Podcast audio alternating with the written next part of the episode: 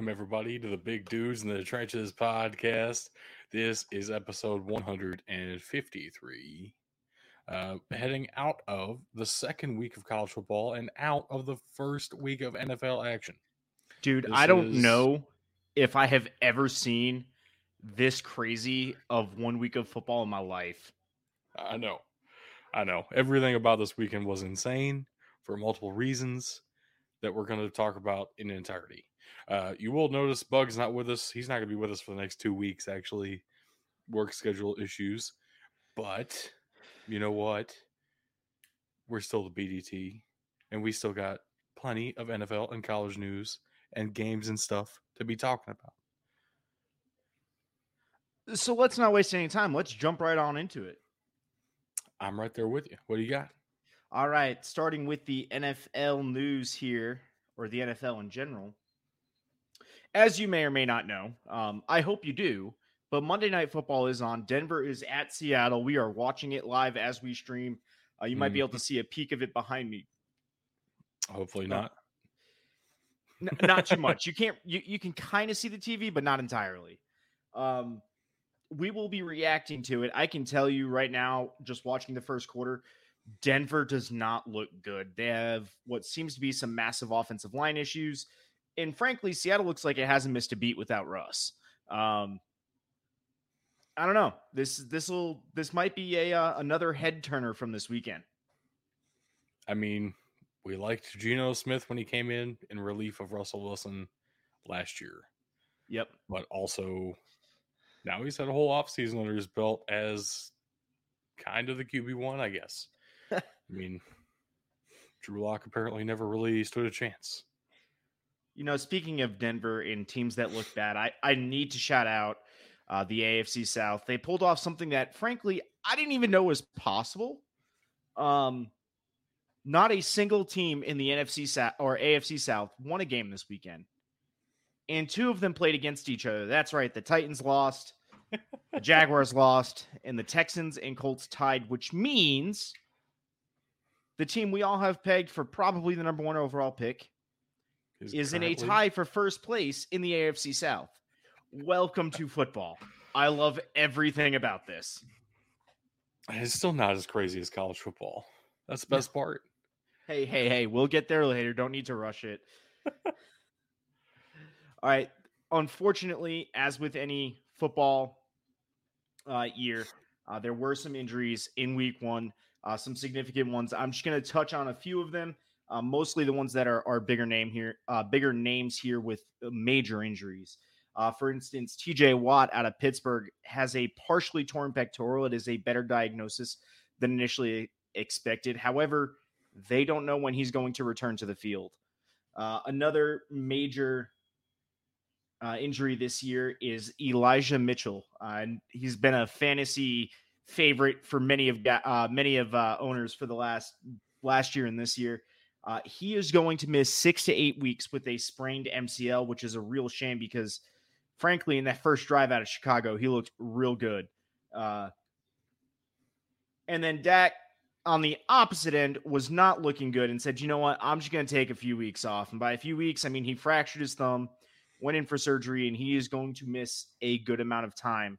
Uh, we are not sure on that full timetable yet. I would expect about that six to eight week time frame again.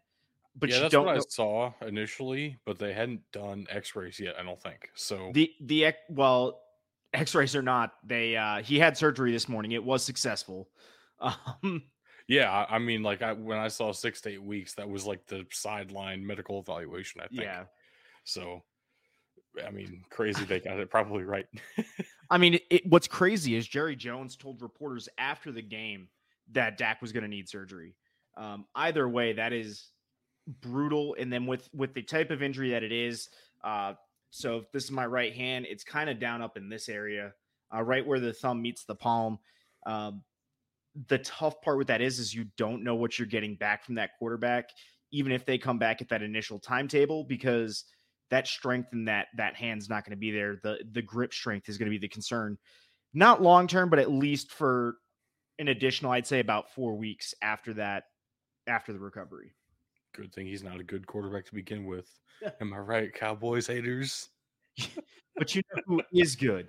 I got a couple players who are good. Their teams recognize it and they got paid.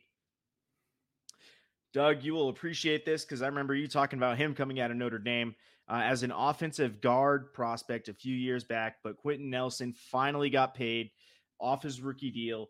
Uh, Quenton Nelson and the Colts agreed to a four-year extension for $80 million with 60 million guaranteed. This matters because he is now the highest paid offensive guard in NFL history. Yeah, he's also one of the best guards in NFL history, so it checks. He is worth every cent that they paid him.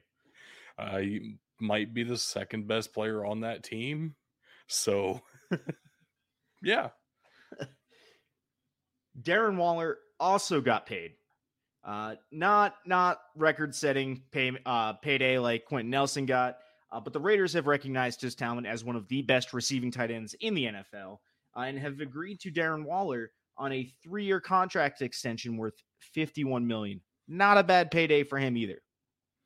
Yeah, I think the guaranteed money is really low on this. I know Darren Waller is a little bit older, so it makes sense.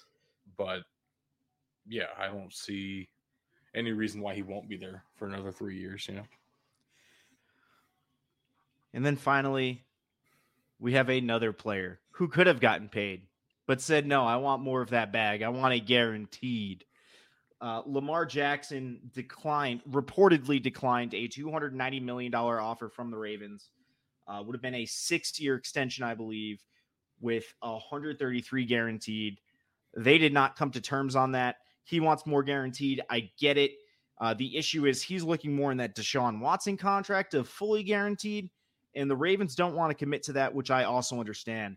Uh, this payday would have put him in the range of Patty Mahomes and Kyler Murray on average annual value. Uh, but either way, it doesn't matter. He did not sign it, and they have now officially passed his deadline for contract extension. The season has started. He will not talk to the Ravens, supposedly, uh, until the end of this year. Uh, which again, I said this last week. I'll say it again. I like the focus on the season, but I'm also not a fool when I know his agent is working backdoor conversations with the Ravens. Um, even if it's against Lamar's wishes, that's what his agent wants because that's how the agent gets paid. I have a crazy theory eh, that may sound like a joke if you've listened to a few of our recent episodes. I've been making jokes about everybody going to the Dolphins, but it is possible that Lamar Jackson just wants to be in Miami. Now, I would also say I agree with him that this contract is not good enough compared to the current quarterback market. Lamar Jackson has won an MVP award. Kyler Murray has not. Lamar Jackson has won you at least one playoff game. Kyler Murray has not. Why are you offering him the same money as a dude who had to be told to study film? Because Lamar Jackson has gotten better in every aspect of his game since he's been in the league. So now the caveat I'm gonna the caveat I'm gonna throw there is you're bringing up Kyler Murray as if that's the only comparison. This is also Patty Mahomes' money. He has done all of those things and more. Uh, yeah, but that contract was signed long enough ago that it's not the benchmark for the position anymore. As crazy as that is, I love that we're three years into a 10 year, $500 million contract. And going, that doesn't count anymore. it that's the way the market works. When Deshaun Watson got that guaranteed money, I mean, everybody's going to have to do something. Now, I will give you some empirical evidence as to what you're saying about Lamar going to Miami potentially being true. Uh, behind Baltimore, Miami has the second highest odds uh, for a Lamar Jackson landing spot if he hits free agency. Absolutely. Absolutely. It makes complete sense. I mean, Tua is still a question mark, right? And Though I think he Gosh. put some of those question marks away this week. Not a fantastic game, but a solid game. That being said, Russell being Wilson said 220 mil guaranteed to Lamar Jackson erases some of those question marks. but it raises others. Uh, Russell Wilson has decided that um, he's tired of the Broncos looking like trash and just threw a touchdown pass to Jerry Jeudy. I heard it Heard it To Jerry. Jones. Get him No, Jerry. Jeudy. All right. I said it was a wild week of football, and before we get into our reviews, I do got to say, what is going on with these kickers, man? You know, some of them I will give a bot pass to. Uh, any kickers in the Chicago game? That was a monsoon. Not judging you on two missed kicks. No, it was a slip and slide. That was at the end of the game. Exactly. Uh, for Evan McPherson missing missing two kicks, one was blocked and one was with an emergency long snapper. All right, man, I'll give you the pass on that. Right. But discounting those, we have 11 missed kicks, excluding Monday Night Football in Week One. Dude, what is going on? I don't know, but I also don't want to hear the college kickers bullshit ever again. This is you're- every kicker. You're gonna hear this every week. NFL kickers suck too. 100. That's what You- we learned. You know who doesn't suck as a kicker? Justin Reid. Justin Reid. The- look, Bug was joking about this this weekend, but there is some legitimate thought that maybe the Chiefs just cut Harrison Butker and stick with Justin Reid. That frees up another roster spot. You, you've got a good safety, a solid kicker in one player. That's a win. Back in the olden days, there used to be uh, kickers playing other positions all the time. Yeah, I remember Sid Uh, Luckman punting. Yeah. And uh, George Blanda was a kicker as well. I mean, all sorts of nonsense. Let's bring back leather helmets while we're at it. Why not? But let us get into our games. I'm down with it. I don't think the health and safety committee would be down with it, but I am down with it. But let's get into our games. Oh, and here we are. Yeah. Uh, so we didn't pick primetime Thursday night because we were live during Thursday night. Also, we can't tell you how Monday night has ended because it's live right now. So all we can really talk about here for our picks would be Sunday night game, uh, which, yeah, did not I- look good for the Cowboys. I would argue it didn't look good for the Buccaneers either. I would argue that it doesn't matter because it's week one and Tom Brady almost never looks good week one, and Bug was right to pick the Cowboys for that reason. And yet the Cowboys looked worse. So so here's my thing. I'm not worried about Tom Brady looking good. I'm worried about the free will, the free pass Micah Parsons had into that backfield the entire game. Now I understand. Kid's a generational talent, Right. outstanding elite edge rusher. I get it. But there are some serious question marks on that Buccaneers offensive line, and they were not answered in the slightest. I mean, fair, but also like it's Micah Parsons. So and they won. So I mean, you're right. They won. They had four field goals, one missed field goal, and one touchdown. Uh, wow. looking like what a looking like Iowa out there. what a game. Um, You- no, Can you imagine this Iowa Hawkeyes team with Tom Brady though? Golly. now I I will say this. I will say this. The Buccaneers defense this year already looked much better than it did last year, so that is gives you some reason for hope. I just I'm worried about that offensive line and again, yeah, Tom Brady's Tom Brady, but Tom Brady is also 45 and if he gets hit too much, I don't care how much he drops down and protects himself. Somebody's going to land one at some point this year and that can go very very poorly. Well, we were watching this game and you said it. He looks 45 now for the first time ever. dude he there are things i want to say but i cannot on the air so i'm not going to we're just going to move on to our next set of games here Chat that checks. uh, yeah, so Joe Flacco did not win his revenge game. nor did baker mayfield Right. no um, but yeah, the the Vikings dominated. So interesting. i will say it took the ravens a bit to get going they did not show up until the second half but once they turned it on they turned it on um Yeah. I I will also say I didn't get to see any of that game. Uh, do we know how the rookies did? Because there were some question marks with that draft class from some NFL executives. Anyway, there's a lot of boomer bust prospects there, like Kyle Hamilton. I have No. not gone back and looked at stats. I know there were some decent um, interceptions. Uh, I don't know who got them. That went on both sides of the ball. Sauce did not get them. Um, but yeah, I would need to go back and look at the exact stats to break it down. Also, I know for a fact that Jaire Alexander did not get any of those because, oh my gosh, it looks like he didn't show up to the field. Did, Um, did the Packers not know that Justin Jefferson still plays for Minnesota? I don't think they were aware, but I think I mean- they know now. Other than Aaron Rodgers looking like typical week one Aaron Rodgers and Christian Watson completely forgetting how to catch his first NFL touchdown, um, nothing else went right for the Packers. Uh, and it's weird that I said, hey, Aaron Rodgers was standard and your rookie dropped a pass as the things that went right. Like, Jaire Alexander was. So, so here's my issue. Jaire Alexander did not follow Justin Jefferson around the field. He was not Right. manned up and given that assignment. I think he covered him once or twice throughout the game, and well, Justin Jefferson made him look like a fool both times. One of the Like- greatest tweets of all time about this game. Jaire Alexander po- posted a selfie before the game started. He's in the zone. Guy replied, "Maybe you should have been in man."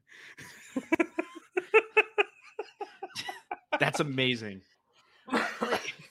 I don't know. There, there's a lot of question marks here, but people who are reporting that the Vikings were going to have a new offense that was more centered around passing, less around the run game, they definitely Here- showed yeah. more of a balance. And those high low concepts they were running, Justin Jefferson got on after, and I think the post game interview was like, I was surprised at how much field was in front of me.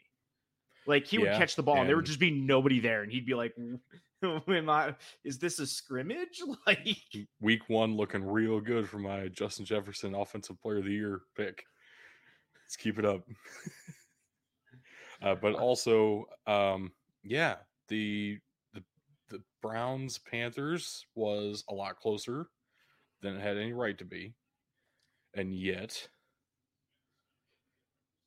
the Browns broke the curse. technically a rookie record, The Browns broke the curse. resulted in the first ever tweet that they were one zero in franchise history. Because last time they were one zero, Twitter did not exist.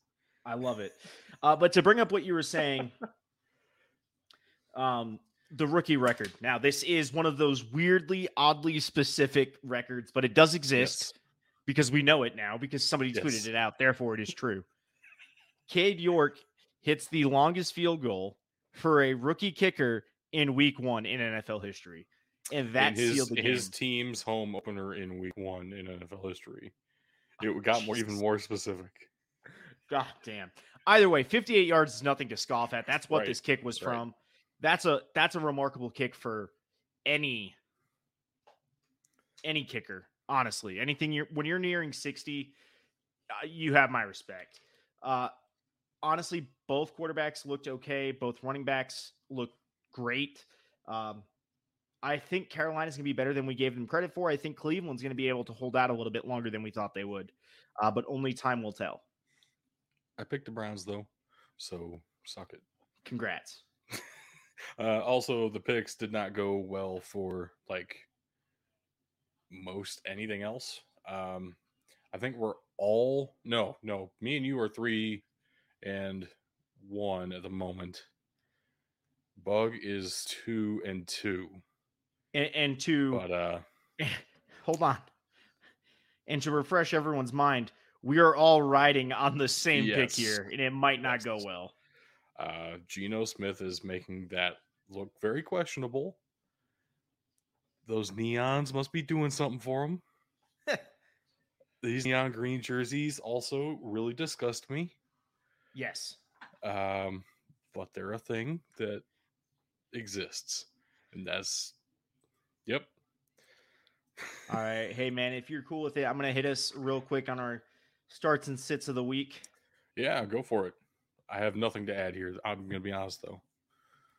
Sweet. All right. So we, as a podcast, told you to sit Robert Woods, and boy, I cannot high five Bug enough for this pick. Uh, he told you to sit Robert Woods, and if you sat him, you are a happy person. Uh, came into the came into the uh, matchup projected for 11 points. He left the matchup with 1.8 points on fantasy. Uh, that is in half PPR scoring. Uh, so 2.3 if you uh, go full PPR scoring. That being said, he's not the wide receiver one. They want to feed Treylon Burks. Uh, maybe that changes here, but they definitely want to feed Treylon Burks here moving forward. I mean, maybe it should change. Oof, losing to the Giants, Uh, that's more on the defense than on the offense, though. it's on everyone. All right. Our start of the week for wide receiver was scary Terry McLaurin. And it was a solid start. Carson Wentz actually looked really good in week one. Uh, that's something I haven't been able to say since about his rookie year in Philadelphia. 313 yards, four touchdowns, no picks. And and Terry came out and performed to his projection. So if you were counting on him in a slot spot, you are a happy person again. Oh, Uh, wait, came in with picks. My bad. came in, came in with 12 Carson Wentz. Eh, finished the game with 12.8 fantasy points, half PPR scoring, and 12.6 was the projection. Hey, if you meet your projection in fantasy football, that's that's a solid game. I know because the projections are always like stupid high for some reason for like everybody all the time. Fantasy mm. is weird. and moving on down to our running backs, our sit of the week was Damien Harris, and I got to say, I like this one.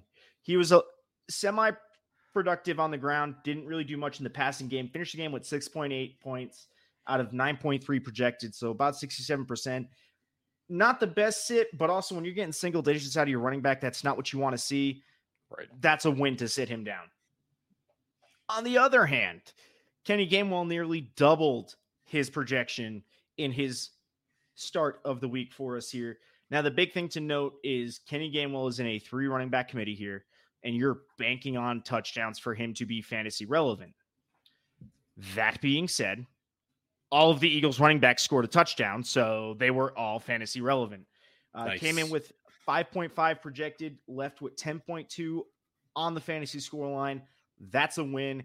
And when you're putting him in and you're getting double digit points out of Kenny Gainwell, that's probably an emergency start, and you are happy you're getting that. Yeah, and that means fantasy forecast is 4 and 0 so far this year, which is incredible. I love it, man. I love it.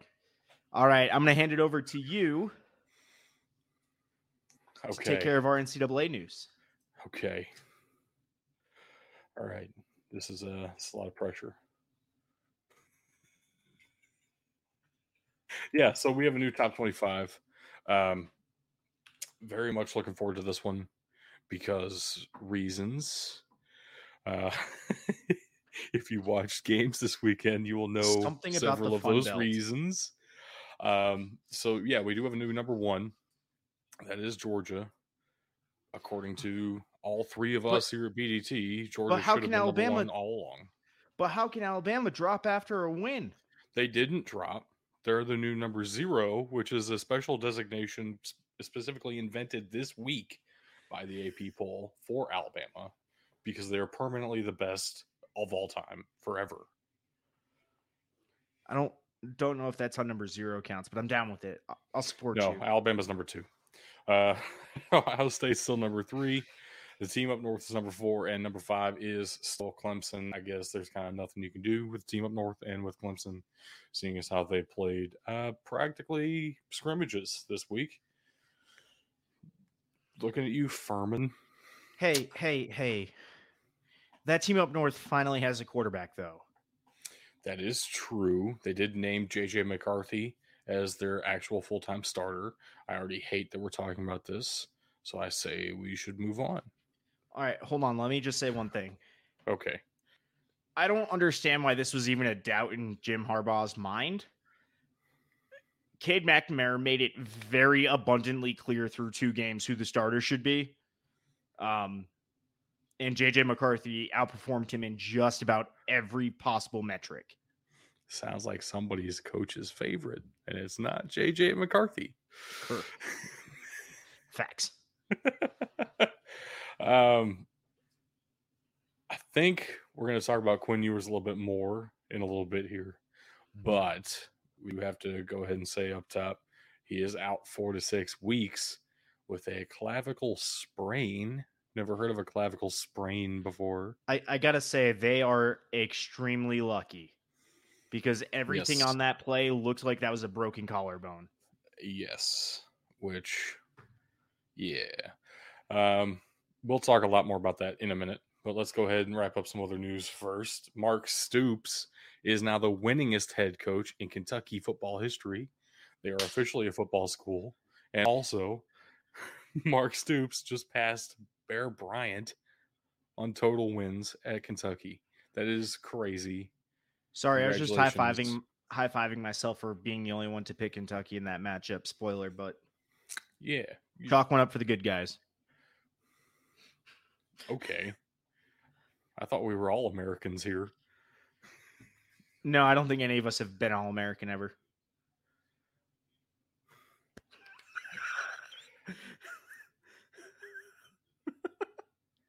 The Sun Belt is a thing that happened No, this week. No, the Sun Belt has officially been renamed by us here at BDT the Fun Belt. Uh, this might be what you may call Blood Week. Um, yeah, App State beat a top 10 team. Marshall beat a top 10 team. High five. Georgia Southern got a coach fired. Honestly, anybody from Georgia State, including Clay Helton, can go to Nebraska, and I think everybody over there will be high fiving them. I just can't believe that at that performance against North Carolina, App State was able to defense a win out of there. No, no. They were able to defense a win by offense. Um, Texas A&M was held to under 100 yards rushing, which is not Texas A&M. They had 18 minutes of the ball. App State held the ball for three quarters. That's why I said. That's why I said App State offensed their way to a defensive win. I mean, yeah, it was unreal. Also, yeah, Marshall beating Notre Dame is insane. I don't even know what to think about that right now. Marcus Freeman is the first Notre Dame coach to ever start his tenure at Notre Dame, 0 and 3. Uh, and This- also, I really of- wish, I really wish I would have picked Stephen Gilmore as my prospect to watch this week. Wow, looks just like his brother. this this Notre Dame game very much looks like a team that sat back on itself after they they claimed the moral victory. We held Yeah. Ohio State to only an 11 point win. Let's high five Yeah. ourselves and take the week off against Marshall. And now you're sitting at 0 2. Um, you, you can't take weeks off in college football. Notre Dame, I'm sorry, you blew your chance at the playoffs. I I can't. I, I can't even talk about it. Like they are that bad. I mean, it's very possible, not likely at all. It is possible that Notre Dame turns this around and starts beating teams by like 50 plus every single week for the next 10 weeks. if their two losses, if their two losses were to Alabama and Ohio State, I'd be like, yeah, you know what? They got a shot. Losing to Marshall being your second loss, dude, I don't I don't see it. Even if they do come around and start whooping teams, I just I can't see it. Maybe Marshall Sun Belt champs this year. And remember, Ohio State won the national championship after a loss to Virginia Tech earlier in the season when they went six and six. So I just shit happens. uh, but we did say Georgia Southern cost a coach his job. That co- coach in question would, of course, be Scott Frost. Uh, yeah. Nebraska started chanting about how he should be fired, uh, which I kind of feel bad for him about because that is his alma mater and he won a national championship there as a player. Also, yeah, You need to it to- was time for him to go for sure. okay, so we, we talked about this with the 1972 Dolphins of how many one score games can you win? The question then became for the for the the Cornhuskers is how many one score games can you lose? You go up with all of them. I was gonna say you go up with less than 10 minutes to go, or up less than one minute to go. You fu- you get you score fantastic, you're up, and your defense can't hold Georgia Southern. Like you we can say it's the offense all day. Yep. This was also Nebraska's first loss at in Lincoln after scoring more than 35 points. Something is broken. Yeah, I mean, a lot of things are broken apparently, um, including Nebraska's hiring practices? Question mark. Not anymore. They fixed that. Mickey Joseph, the new interim head coach, is the first ever African American head coach at Nebraska for any sport ever. Uh, can't wait for him to get replaced by Urban Meyer, the whitest dude of all time. I don't know. I think this weekend he might be able to solidify his job as the permanent head coach. Nebraska I mean, loves Nebraska true. loves their alma mater guys, and he is fired up for this game. that is that is a fact, and this is uh one of the biggest weeks in his life. If he can beat Oklahoma, dear Lord, look out. Here, Um, you're an interim coach. Your job interview starts now. uh, how about this weekend? You kidding me? They're watching his practices, Well, his preparation. Uh, so I said it was blood week. Three games doesn't make a blood week. We also had to have some FCS over FBS wins, which we definitely had. Uh, Holy Cross beat Buffalo, for example. Uh, Incarnate Word looks insane. They scored 55 points on Nevada, which, like, Nevada's not great, but at the same time, is Incarnate Word actually, like, pretty good? That might be a thing still, even after losing their coach and quarterback. Uh, we also had like Kansas over West Virginia this week. um, They're a football school now too. Now, yeah, apparently Lance Leipold is like working some magic. Not gonna lie, that is insane. I don't think Kansas has ever been this successful, like out of nowhere. Last time they were in the top 25, it felt like they took a couple of years to build up, and it was like well, you can kind of see the groundswell. This has just been immediate, out of nowhere. The same guys they had last year when they were losing all the time, but they beat Texas, and now they're just 2 and 0 for some reason and alone atop the Big 12. Yep.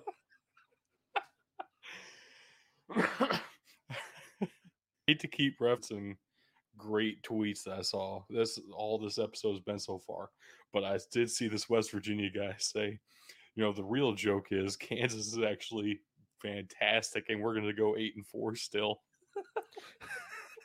Jesus. oh man, what a week of college football! So, I think it's time to get into our games uh, that we had previewed. We of course have our ranked versus ranked mm-hmm. matchups and the games that we selected to talk about. But before we do that, I think we ought to bring in our guest this episode. He is the leader of the Tide World Order. It's a blog site, it's also a great Twitter account. Not only that, he's also the leader of the Clutch Sports Network, which is incredible. Need to follow that on Twitter. He also contributes to Saturday Blitz for Fansided, which is one of my favorite off-season websites. So this dude hits all of the check marks. Also, he's like a great person, apparently. Um, he has this organization that helps orphans. Like, dude, how amazing can one man get? Uh, Alabama fan and great sports writer. Can't believe we have him on the show. Welcome, Mr. Rick Morton. What's up, guys? How are you? Doing good, man. How are you? Fantastic. Man, doing great. I uh, have been looking forward to uh, coming on with you. I mean, crud, like I was all set to come on and then had a kidney stone, right? So Unreal. talk about awful timing. Uh, so I'm I'm glad to say that I'm healthy and ready to go. And uh, first weekend of college football, like what what in the world, man? I heard you guys heard a little bit on the on the run up while I was sitting in the in the green room, and uh, what like what's going on this week? I don't know, but I love every second of it. I think that's the only way to answer that. As an Alabama fan, I felt like crap at about uh, probably two o'clock or so, uh, and then Understandable.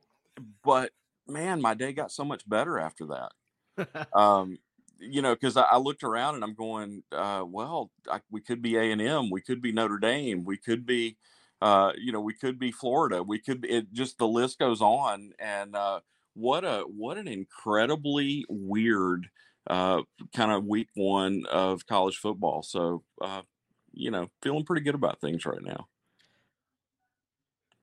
Yeah, I I've been saying that the entire weekend. It has been nuts in college football, but and I gotta say, I'll, I'll, lead with this, man. I'm I'm glad to see that that you and every other Alabama fan that I know of has recovered from the heart attacks that that had happened in that game. Uh, but what were your initial impressions, uh, at, at, least as the game was going on? What what went right? What what really plagued the tide oh, in gosh. this game?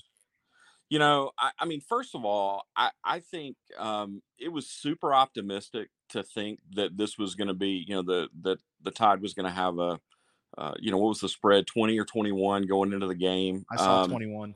Yeah, yeah that just didn't seem very much. realistic to me, um, especially because, um, you know, Sark really knows.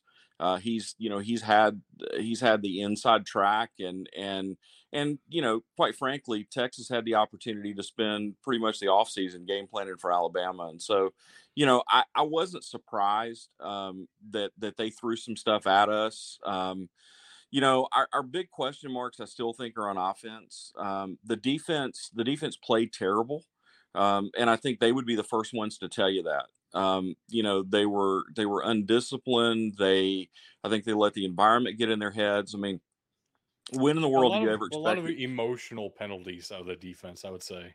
Yeah, you know, like when when do you expect you're going to see Will Anderson have three offsides calls, right? right. Like it, it's right. just, I mean, and and and so I think I, at this point, I think you can look at what happened on the defensive side of the ball and and just chalk that up to being an anomaly. I think they'll get it right. I, I think um, the guys that they have and the leadership they have on the defensive side of the ball will um, will ultimately rule the day.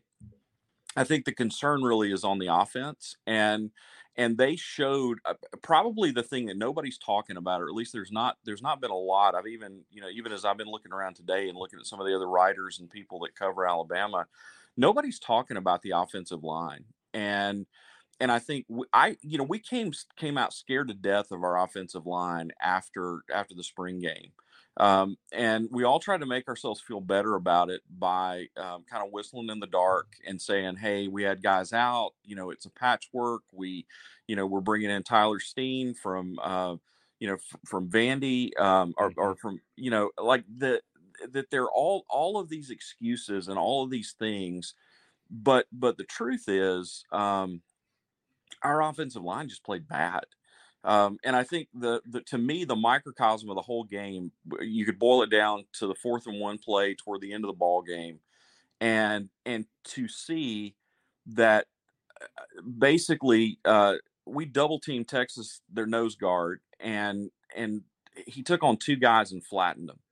And and anytime, I mean, if we've got 700 pounds of man up against 300 pound, you know, 350 pounds of man, and we can't hold the line in that, um, something is something's wrong and something's majorly wrong. And so I, I, think you know it remains to be seen. I mean, obviously we have you know we have new coaching in that area. It, it's kind of a complete turnover from where we've been in the past. But if as an Alabama fan, I am extremely uneasy um, because uh, because I, I, think you know our run game we we really have gone into the year expecting that Jahmyr Gibbs would be a huge shot in the arm. We've expected that you know getting McClellan back is going to be a a big deal, and that we were going to be able to run the ball this year better than we did last year.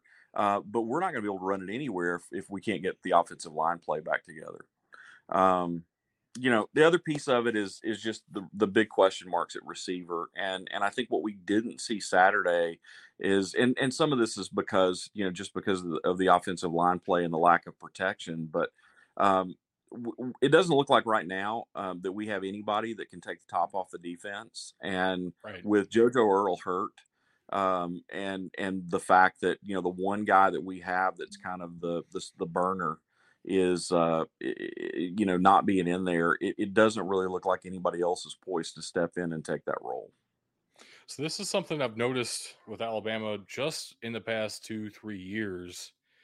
They've really been stockpiling high level transfers Mhm. at a at a rate that is unparalleled at any other college in the sport.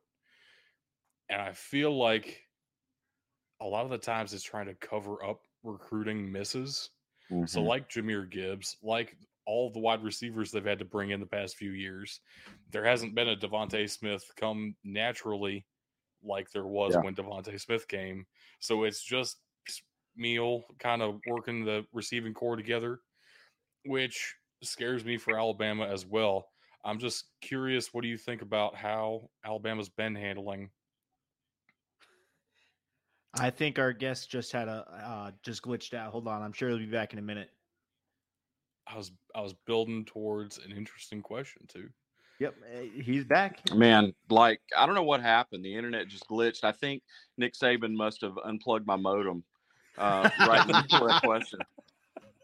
You know, um, I I think you know I think you're I think you're onto something. I mean, um, and and I and I don't know that that's because I think a lot of people want to chalk that up to um, Saban's age. They want to chalk it up to you know to his inability to to, to recruit. Um, I I really I, think I it- will I will never doubt his ability to recruit. Yeah. That's- yeah yeah we, we don't either and but i but i think the the fact is that i mean with the with the environment we're in right now with nil the fact that um the, with the transfer portal and and kind of the wild west that we find out there in college football um alabama has to be different and and i think Right. one of the things that gives me a lot of hope as an Alabama fan is is there's there's not been a time yet where Nick Saban's been so far behind the curve that he hasn't been able to to catch up and outpace the people around him and and that's going to have to happen um, for for me to feel you know for, for for me to feel negatively about where we are and so I think Yeah. that I think he'll figure it out. I, I think we're we're behind in uh, in NIL. I mean, I think we uh, our state legislature passed a law pretty early on here uh, that that I think they thought was going to be protective, and they and they thought was going to be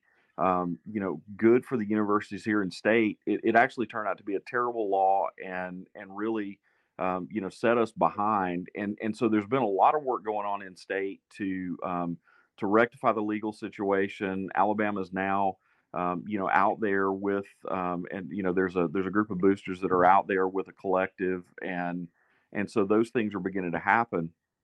But but I'm I'm really interested to see how much uh, how much Coach Sa- Coach Saban's actually able to be influential in the next couple of years in in trying to bring some shape around what's going on, um, you know, within within this whole landscape because um, it, it the, the arms race is doing nothing but getting worse, and uh, and and I think you can you can kind of say part and parcel that the, the problem is Alabama's not been able to bring talent in and develop them and and it's you know it's hit or miss I mean some you know sometimes it it's going to be you know you're going to have that um, that Jameson Williams come in and that guy Right. just fit and gel and you know be a be a cultural fit and it's going to be okay I think we're seeing the the exact opposite right now with Tyler Harrell um, you know, right? Tyler Harrell can. I mean, he he he he can play ball, like we all know, and but yet Mhm. he's he's nowhere on the depth chart, and and the only reason for that has to be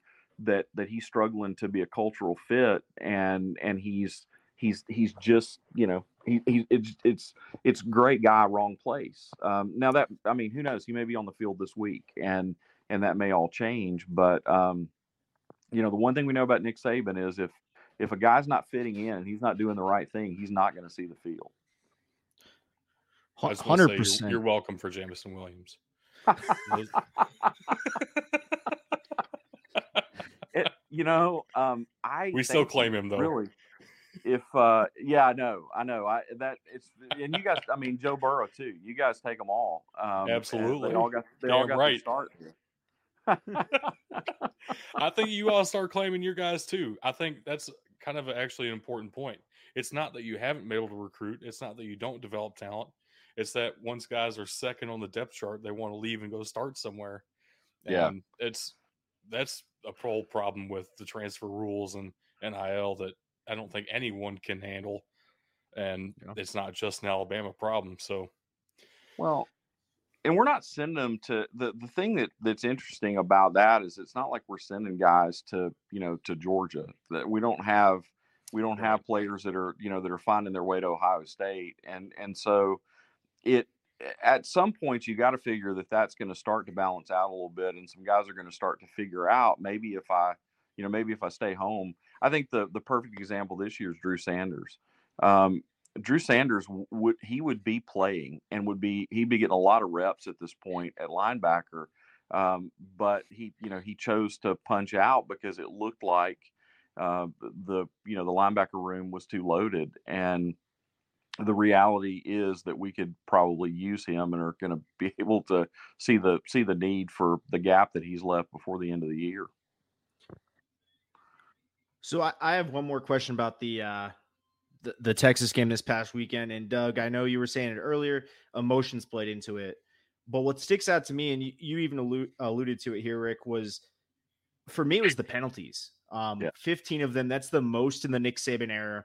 Uh, so since 2007, so we're talking 15 Iron Bowls, uh, seven or eight of them at Auburn. The emotions never got to them then. What was it about this Texas game that that the Tide lost their discipline? Like that is a stat that I'm a, I'm a Miami fan, so I've been following Nick Saban since that 06 season, and it's it's that's just something you never see with him. So what what was the difference in this game that that forced the penalties? so again, I don't like I'm I'm it sounds like I'm lining up to be that guy that that's trying to throw cold water on Nick Saban. But but I, I mean I couldn't love a, a coach more and I couldn't believe in a coach more than you know than than I do our coach. I, I think I look back into last year and I don't think this was an isolated incident. You look back at the Iron Bowl last year, um, we we got out by the skin of our teeth in a game that we should have won handily um, and ended up having to go into overtime and fight. And and and it was because it, it was because our guys didn't play well on the road. They didn't handle the environment well. You know, you go back and look at the Florida game last year and and look at the performance in the swamp. That game was a whole lot closer than anybody thought it would be. And and the and really where you chalk it up is not necessarily the things Florida did on the field as as much as the fact that Alabama just didn't handle the environment very well. And so you know, I think you can you can kind of try to explain those things away as being isolated incidents, and you can part you can point to different parts of the squad as as being those things where the breakdowns happen. But but from a from a mental discipline standpoint, there's something going on, um, and and they're and they're not handling those those in, environments of adversity in ways that te- that Saban teams have in the past. Um, that's actually a really interesting point about the environment. I know that was a record crowd at Darrell K. Royal, mhm, and you know Texas A&M has a bigger stadium than Bryant Denny. right. If it is large, large enough crowds with big enough crowd noise, maybe that is a factor now. Well, uh, you know, and and at some point, um, I I I think also you you kind of get the continuity, the loss of continuity in coordinators and and all of that stuff sort Right. of starts to come into play. Um, and I think those are the finer points of of the places where um, you know where where it begins to break down. I I think I think they'll get it together. I, I think this team is going to be okay. I think we're going to be there at the end of the year. I don't really see anything on the schedule that really frightens me. Um, you know, until until we get to the SEC championship game, I, I think we're going to line up against Georgia again. Um, and and and the fact is, the way things you know the way things are projected, maybe we see them twice this year. Um, but uh, you know, who knows at this point? Um, we're trying to be we're trying to be cautiously optimistic this at this point but um i would i would hate to be louisiana monroe this weekend that's all i can tell you That's fair. um because I don't know, man. We- I- Arkansas is coming for you though. This, well I, you know i have a i have a buddy that that we kind of have this ritual we we text all the way through the games and and it's funny like even when we're sitting next to each other in the stadium we text each other we won't talk to each other Um, and and you know, and it's kind of like wearing it's like wearing your favorite T-shirt. You know, like you get that winning, you know, that winning stink on the T-shirt, and then Right. it's that Yep. shirt until you lose again, right? So so this is like we do the texting thing, and and he, we were going back and forth, and and and something we've said for years is I really like cranky Nick Saban. You know, I like it when Yes. when we when we win and yet he's he's really just kind of nasty um, and he was he was a little cantankerous going in at halftime. He was really disgusted by the time the game was over and he was that flustered kind of throw his hands up in the air i don't know what to do with these guys kind of nick saban. I that's going to translate to what they hear in the film room. It's going to translate to what they hear on the practice field this week. Um, that is definitely going to going to get uh, get their attention, and and I I think I think they'll get it straightened out. Suffice to say, I would not want to be an Alabama football player this week. No, sir. well, we do have some other games we wanted to talk about with you, if you're all right with that. Yeah, sure. You're a big college football fan, Alabama in particular, but you know, college football is college football. It's No uh, doubt. it's my second religion for sure. So, if you want to pull up the slides, Tug, we did make some predictions for the ranked versus ranked matchups, and uh, I think everybody was wrong about Baylor, but for Wow. realistic reasons. Um, I mean, BYU was out both their receivers, both their top two receivers. It was at BYU though, which is always a concern and should have been. Um, yeah, I I kind of expected more out of Dave Aranda in this one. Yeah, I you know I it it's just the the the thing about Dave Aranda that I I think is is interesting in the Big Twelve and and at Baylor in general is to have have a, a defensive guy, defensive minded guy leading uh, a Big Twelve program because um, you know they they just they don't stop anybody. And and I think it it that's that sort of looks like that's still the mo at Baylor, and uh, and and that he really hasn't you know meaningfully been able to um, to change the narrative there, and and so I you know I think he's a great coach, and and obviously he was somebody that was a handful for us uh, with every defense that he put put forth, uh, you know, at LSU, but um, but, but I, I I just don't know that it's not you know wrong situation, wrong culture, wrong context Mhm. for you know, for a guy that just thinks about football differently than than the entire conference around him. Well, maybe he's the next head coach of Florida because uh, that didn't go well in the swamp for the Gators. Uh, I expect that. I I'm in Kentucky. I'm from Kentucky, and I Yeah. did not expect Kentucky to win this game because when's the last time Kentucky's gone into the swamp and won a game? Yeah. Uh, the 70s. So, wow, wow. I mean, don't even you know what else to say. I I mean, at the end of the day, I mean, you've got a you've got a quarterback who drinks mayonnaise in his coffee, right? Like Yes. there's there's something different going on in Kentucky than, um, but you know, I mean, Mark Stoops has done a great job at Kentucky, and I think he's really built something. He's done something there that nobody else has been able to do. Um, you know, maybe since Bear Bryant. I mean, it, it Actually, literally, no one else Lit- is able to do. right. Before we before we hopped on, we just said he's now the winningest head coach in Kentucky history. It's crazy. And and I think, you know, and I think that they caught Florida. I mean, if you start thinking about all the things that were stacked up against Billy Napier in Florida, um, it, it it's really not all that surprising. Um, you've got Kentucky on one side that's got incredible continuity in their coaching staff. They're they're Right. recruiting well. They've played well. They've been on the rise. Um, Billy Napier comes in.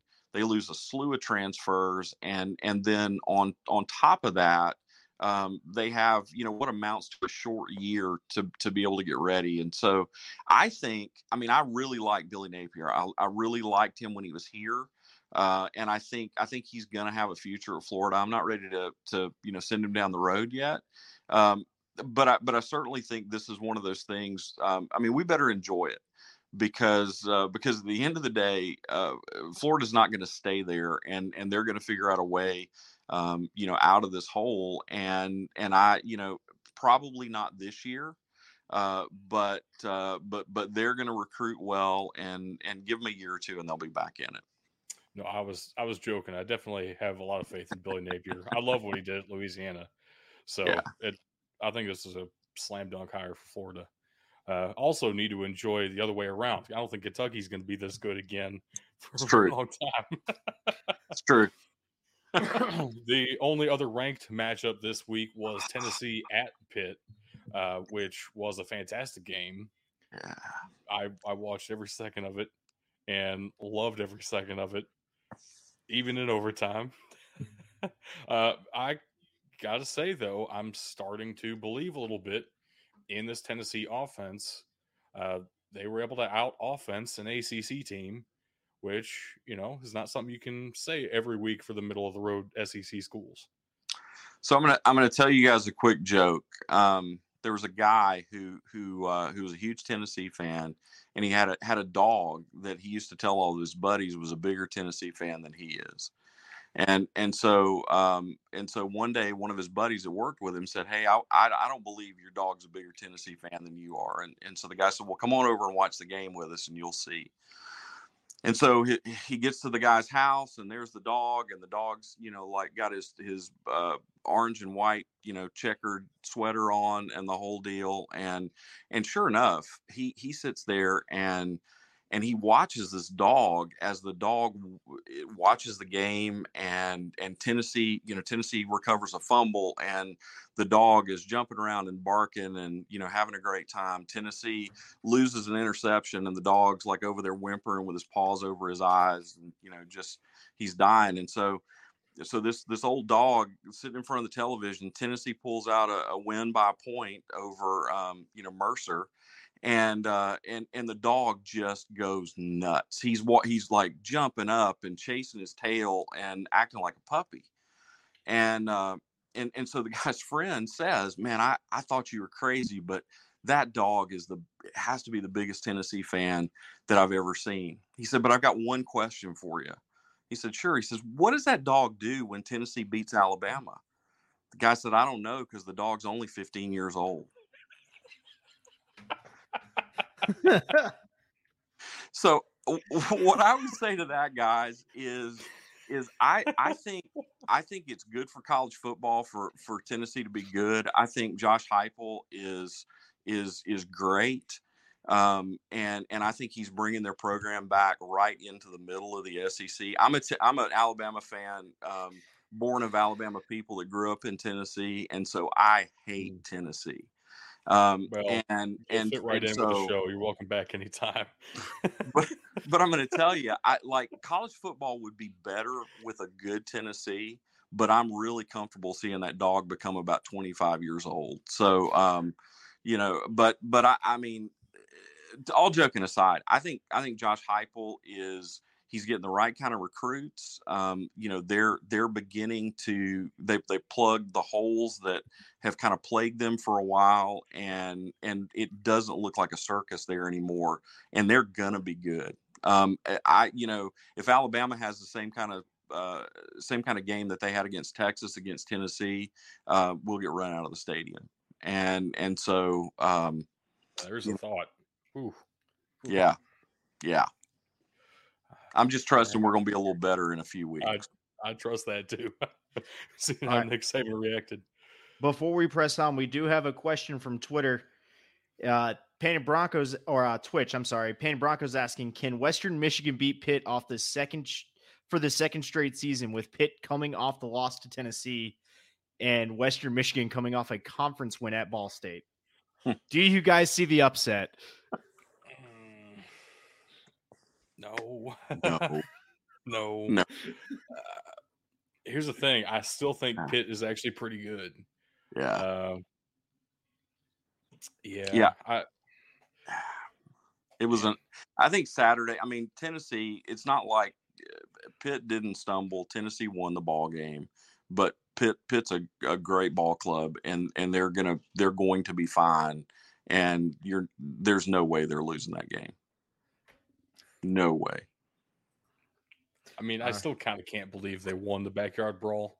So everything's possible, I guess. All right, we'll move us on to our next matchups. Yeah, so we kind of already talked about Alabama, Texas. Uh, we all picked Alabama, but we did say it was going to be closer than the spread, and it was a lot closer than the spread. It was actually as close as possible. Um, yeah, what a what a game. So I said we would talk about the Quinn Ewers injury later when we were talking about just general college news. I guess now's a good time to do that. Do you think the game would have turned out differently if Quinn Ewers had played the whole time? Or did you actually like what you saw out of Hudson Card? Uh, you know, I, I really don't know that it would have been that different. I mean, I think the uh, you know Texas fans. This is, I mean, it was again the the text messages that were flying around during the game. It was it was Colt McCoy 2.0. And so I think you know Texas fans I think would love to believe that that he would have given them a better game. Um, I think actually Alabama had to the degree that they could be prepared, they were prepared for for Ewers, and and so I think it was a bit of a strategic advantage that um, that that they had to go out and had to face a quarterback that they really had no idea what to expect from. That's fair. Uh, able to handle both in the end, I guess, at least Yeah. enough. Uh, we also did want to highlight UTSA at Army, one of the better Group of Five matchups this week, in our opinion. Did end up going overtime. UTSA's second straight overtime game. Uh, Houston's second straight overtime game as well. Uh, that Houston UTSA game last week was insane. But Mhm. crazy stat out of Army. Um, apparently, they are the most efficient passing team in all of the FBS right now. Which, yeah, they What? have they have the highest completion percentage and the best touchdown to interception ratio and the most yards per completion. If you like add all those stats together, the best passing team in college football right now is Army. Um, which I don't think that's ever happened in the history of college football. My here what stands. The UTSA did win. It was overtime and it was fantastic. And I am very glad I got to watch the entire thing. Uh, but then we also did highlight big rivalry game this week, and Matt Campbell got the monkey off his back. Mm. Did win a Cyhawk for the first time, and possibly the last time because he's very much now connected to the Nebraska job. Yep. I, would love to see Matt Campbell still have to play Iowa every year.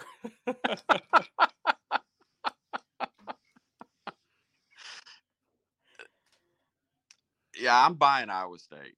I, I think uh, I think you know Campbell's a great coach, and and they've they put together a solid program, and it kind of you know they felt for so many years now like they've been right on the precipice of something bigger, um, and Right. and kind of you know they they get that one you know one win a year, two wins a year that that that nobody nobody sees coming. You know they're they they kind of against all odds they're able to um, you know they're able to get in there and scrap and and and get a victory and so um, pretty cool opportunity for them to be able to start off uh, start off with a win and you know to beat their their their big rival and as you said probably to launch their coach right into uh, his next job so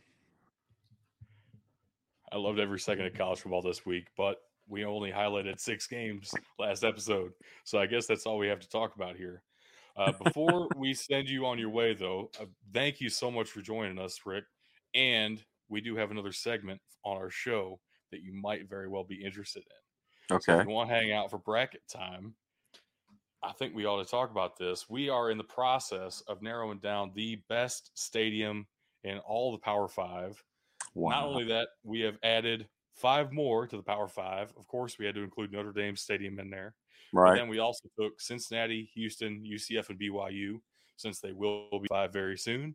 And we figure by the time we do a whole bracket for every group of five school, they'll probably be in the Big 12 already. So we have narrowed it down this entire off season, all the way down to we're at our semifinal round this week, and we have four insane matchups that we would love you to take a look at. yeah let's do it So these polls are going to go out on Twitter as we are live as well. Uh, I'll send them out as I'm reading them, or at least try to. And Tug, if you want to send the slides. So first up, we have Kyle Field versus the LA Memorial Coliseum.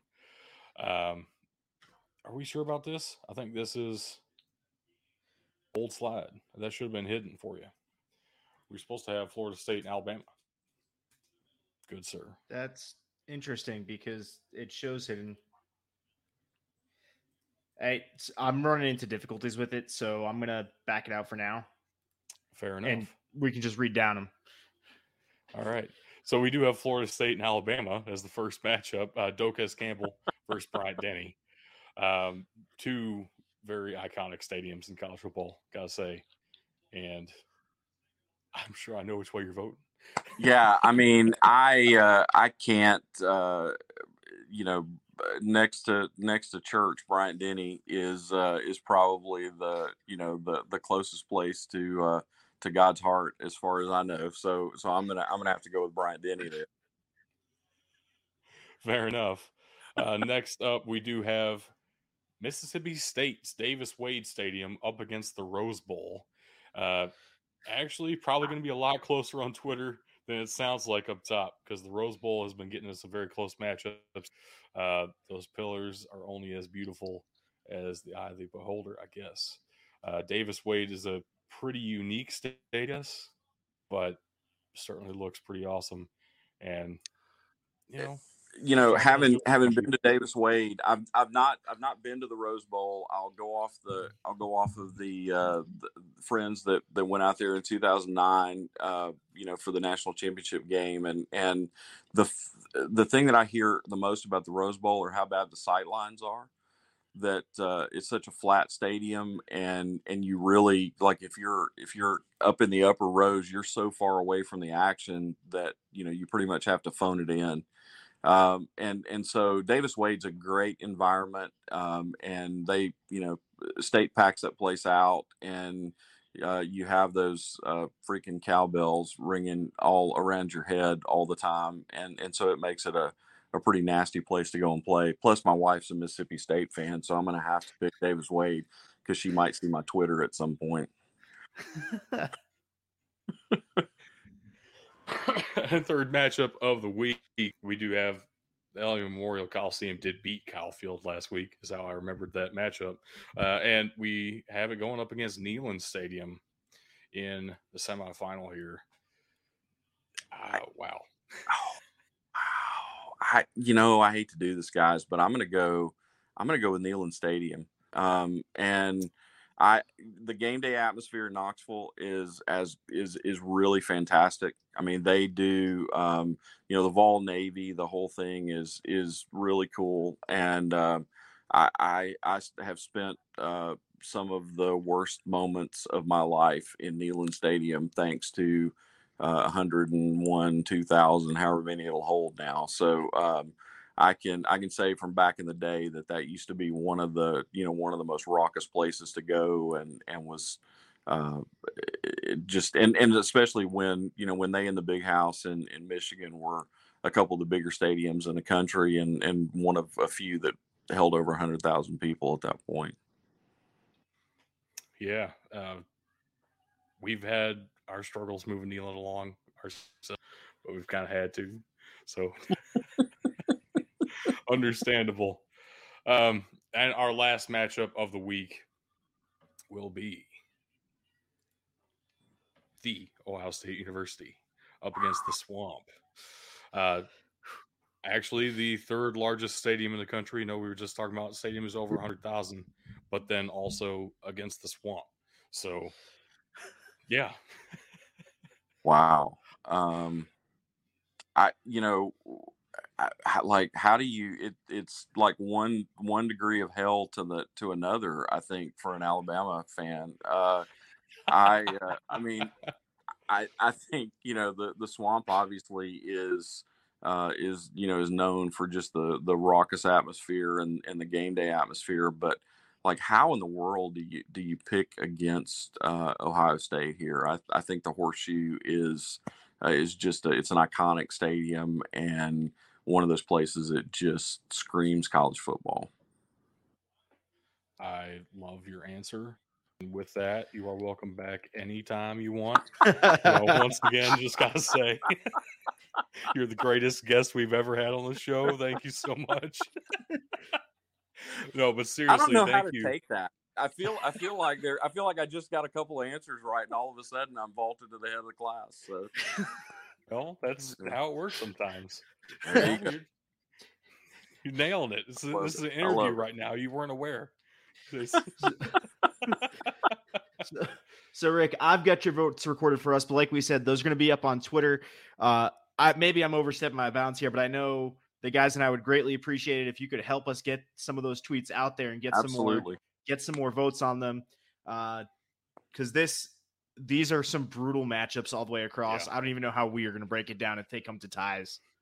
I Well- know. I'd, I'd much rather it not be a tie ever. I'll be I'll be I'll be more than happy to uh, to use whatever influence I have to get some more people to come in and uh, jump in and be part of it. Appreciate it. Thank you so much, sir. I really do appreciate you joining us. Guys, thank you so much. Really appreciate the time and the opportunity to be on, and uh, you know, hope you have a, a great rest of the college football season. And uh, holler anytime. Uh, love love what you guys are doing, and uh, it's been fun. And uh, just to send you off here, OH.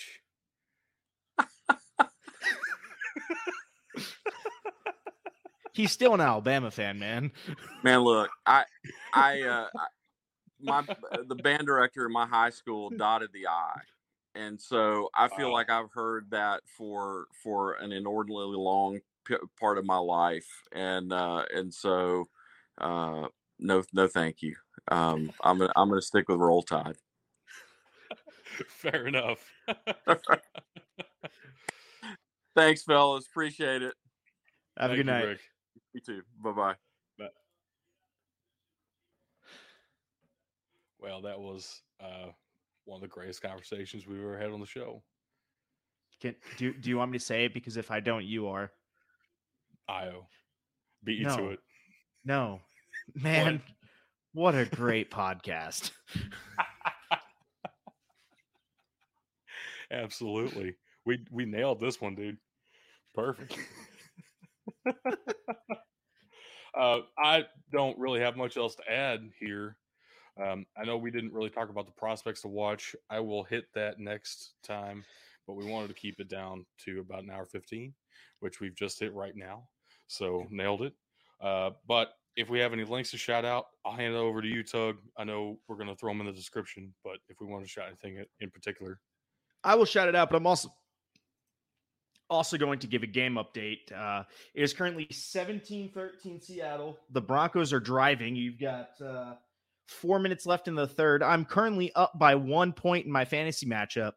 Um, and I'm facing both Rashad Penny and Melvin Gordon. It is not looking good, but overall the game is good. it's looking like you're in for a rough Monday Night Football. Hey, I will. I will take three fantasy victories and one loss any day of the week. I mean, Just fair. sucks that this is my money league. The fact that you're in four leagues and doing as well as you are is pretty impressive. Not gonna lie. Well, part of that's part of that's thanks to you, man. You you drafted one of my teams. Very true. You're welcome. All right, but we do have some links. Um, guys, I'm to tell you right now. I, I love everybody who watches this this show with us. Uh, but what I need you to do to make our YouTube link so very much easier is go onto YouTube, hit subscribe, turn off the bell right now. Like just just hit subscribe. I need the subscribers. um, so the YouTube one will definitely be in the description below, but I will not shout it out because I will be here for five minutes reading it. Um, the rest of our links we have patreon.com slash bdt football twitter.com slash bdt football facebook.com slash bdt football instagram.com slash bdt underscore football bdtfootball.com our email mailbox at bdtfootball.com and then of course if you're watching us live you have our twitch twitch.tv slash bdt football i'm sorry twitch.tv slash big dudes in the trenches all one word yes. i almost we'll confused myself Just think BDT football. You can find us almost anywhere. If you're having trouble, look in the podcast description. That'll help uh, you out. And if you're still having trouble, just hit us up on our email. True. True. And do you have any last parting shots, Doug, before I take us out of here? Um, I really don't think so, other than OH. IO. Thank you. Thank you. You're welcome. All right, ladies and gentlemen, that is all the time we have on the show today. Thank you for watching or listening. And just remember, you can't win a game if you can't win in the train.